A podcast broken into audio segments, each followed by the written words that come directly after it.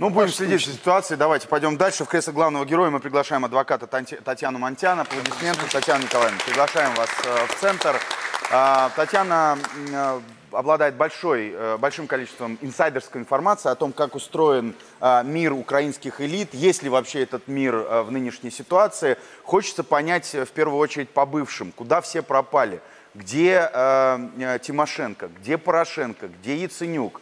А Есть ли как- какие-то рычаги влияния? Оказывают ли они сейчас на банковую какое-то влияние? Где вообще там Пожалуйста. центр принятия решений сейчас? Да. Кто? Знаете, они все, в принципе, на месте.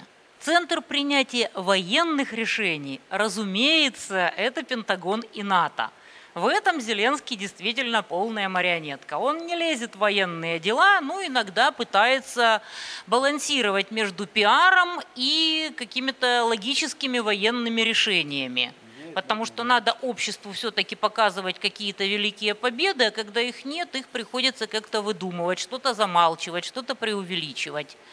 Поэтому ему очень сильно не нравится популярность отдельных военных и все такое прочее. С Залужным вот это действительно конфликт есть или нет? Я вот хотел Конечно, уточнить. естественно, потому что военные пытаются ему объяснить, что те решения, которые от нас требуете вы, дорогие пиарасты из 95-го квартала, они как бы вот э, в военном отношении чреваты. И точно так же уважаемые западные партнеры должны как-то балансировать между принятием чисто военных решений и тем, что происходит во внутриукраинской повестке. Потому что они вынуждены все равно терпеть Зеленского и его шайку воров, мародеров и наркоманов. Потому что надо же заниматься и гражданскими делами, потому что если рухнет там консенсус, скажем так, людей, которые все еще верят в неминуемые победы Саларейха, то и с военными победами... Саларейха? Да. Не надо путать Украину и квазигосударство Саларейх, которое наши уважаемые западные партнеры создали Сразу на видно, территории что вы не Украины. смотрите блог Татьяны Монтяна. Я смотрю. употребляет да, это да. слово. Так вот, они вынуждены терпеть Зеленского и его шайку, потому что именно они контролируют ситуацию в Украине, ну, во всем, что касается сугубо гражданских дел. Простите, а Залужный, когда заступал на этот пост, он разве не понимал, как устроено? Все он прекрасно понимал, но он на это добровольно согласился, точно так же, как и Зеленский добровольно согласился. На что рассчитывают все эти люди? Ну, могу сказать, что по инсайдерской информации очень многие из них надеются на какие-то посты в Европе. Они, естественно, уже на чемоданах, ну, может, в Штатах, кто их знает, что им пообещали. Президент Литвы, может быть? Правительство Кто знает, изгнании, что вот. им пообещали? Разумеется, наши западные друзья очень хорошо умеют мотивировать, иначе с ними бы никто не работал. Так вот, никуда не исчез, например, Порошенко. По логике, он должен сидеть на скамье подсудимых вместе с Медведчуком. Они подельники, и их дело не может рассматриваться поодиночке. То есть вот они связанные друг с другом, как сиамские близнецы, неразделенные. Тем не менее, Петр Алексеевич постоянно где-то там в Лондоне. Его там ловят журналисты Коломойского. Три или четыре «Один раза прорывался один». через границу. Неоднократно прорывался через границу.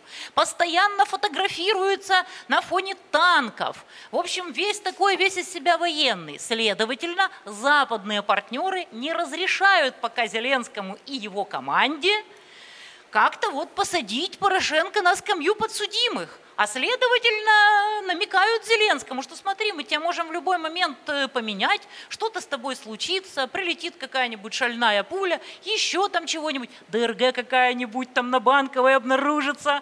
И тогда у нас есть альтернативы, например, Петр Алексеевич. Петр Алексеевич, просто я в одном из интервью одного очень нескромного человека видел, как он сказал, если бы я был президентом, тогда бы у нас Да, все пошло да, по-другому. да, я имею в виду да, Арестовича. Вот такой человек может стать президентом Украины? Арестович маловероятно, Маловероятно? разумеется. Ну, все-таки ну, всему есть предел, даже цинизму наших западных партнеров. Даже Кошевой это понимает. Я хотел еще один момент уточнить. Вы сказали, центр принятия военных решений Пентагон. Это Пентагон А НАТО. политических?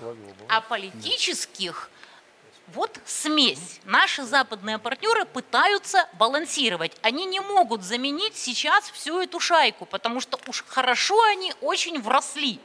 И ликвидировали практически всех конкурентов. Хотя Юлия Владимировна тоже иногда появляется, иногда в пиар-фотосессиях, там на лабутенах и во- просто в очешуительных бронежилетах. Но И все остальные тоже. Вот Яценюк, я последний раз видел, он что-то там на фронт доставлял, великий волонтер, там что-то его стена как-то вот не сработала.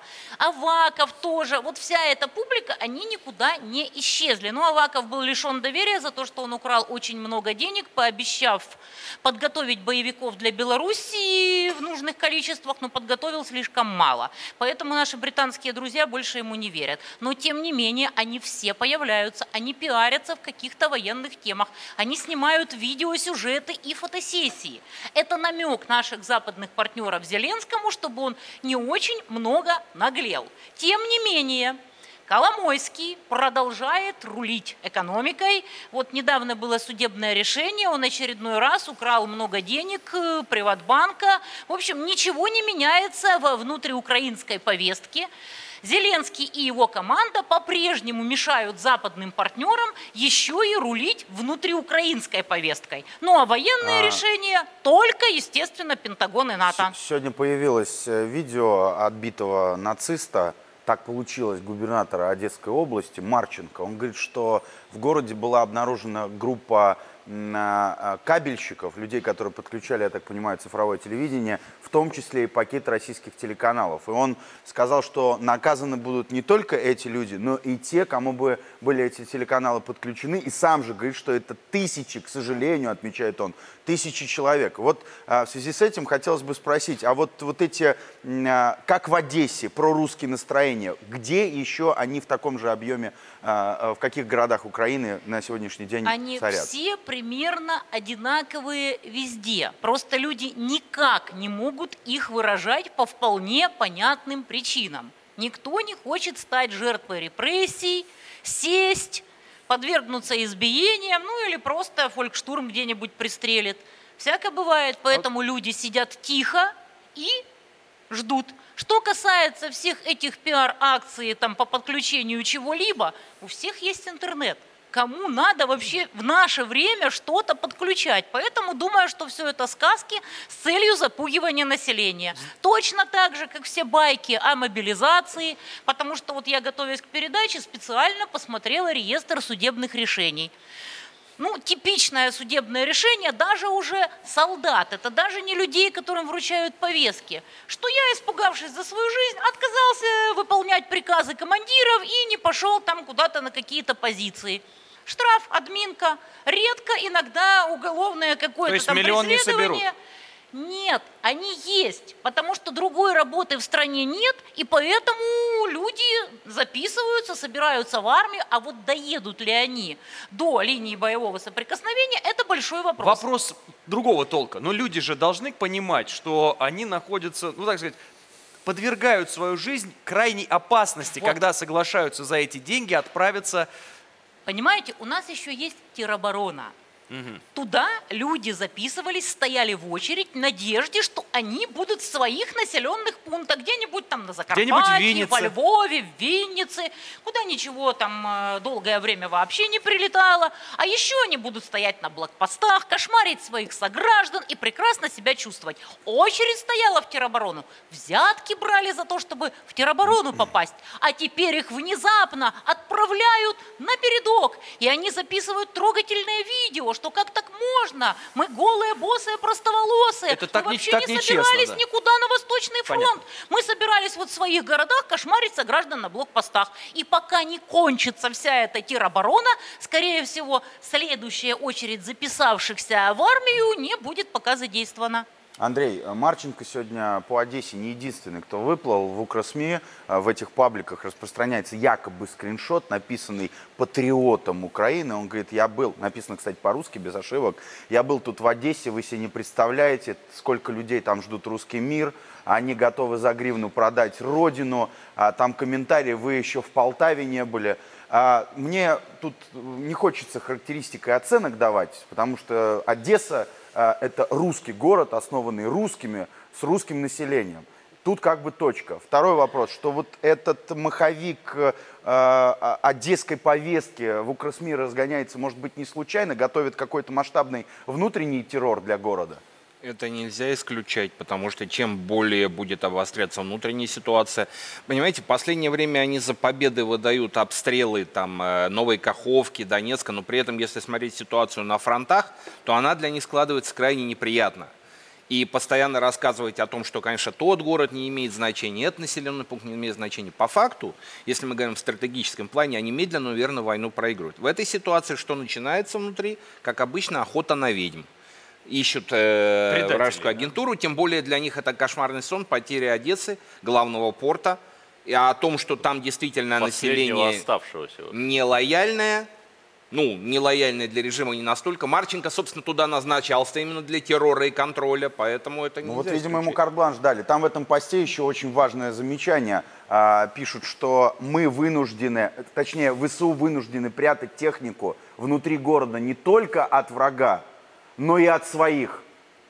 То есть Ну, это- опасаются От диверсии внутри информаторов, Одессы. естественно. Но с террором все не так просто. Не забывайте, что террор тоже требует ресурсов. Для того, чтобы заниматься террором, нужно какое-то количество мест в СИЗО, а уголовники совершенно не поддерживают политику Зеленского и вообще не настроены воевать. А Про- вот этот из торнадо не настроен? нет, торнадо это другая Отдельная тема. Мы тема. говорим об обычных уголовниках. Э, Торнадо это уголовники еще тех времен. Кстати, по торнадо, по закону Савченко, он полностью отбыл назначенное ему наказание. Оно было немалым. То есть его не просто так выпустили, он действительно отбыл наказание. У него еще одно есть дело по бунту в тюрьме, но ему там пока не избрали меру пресечения, может еще и изберут. Так вот, для террора нужны ресурсы.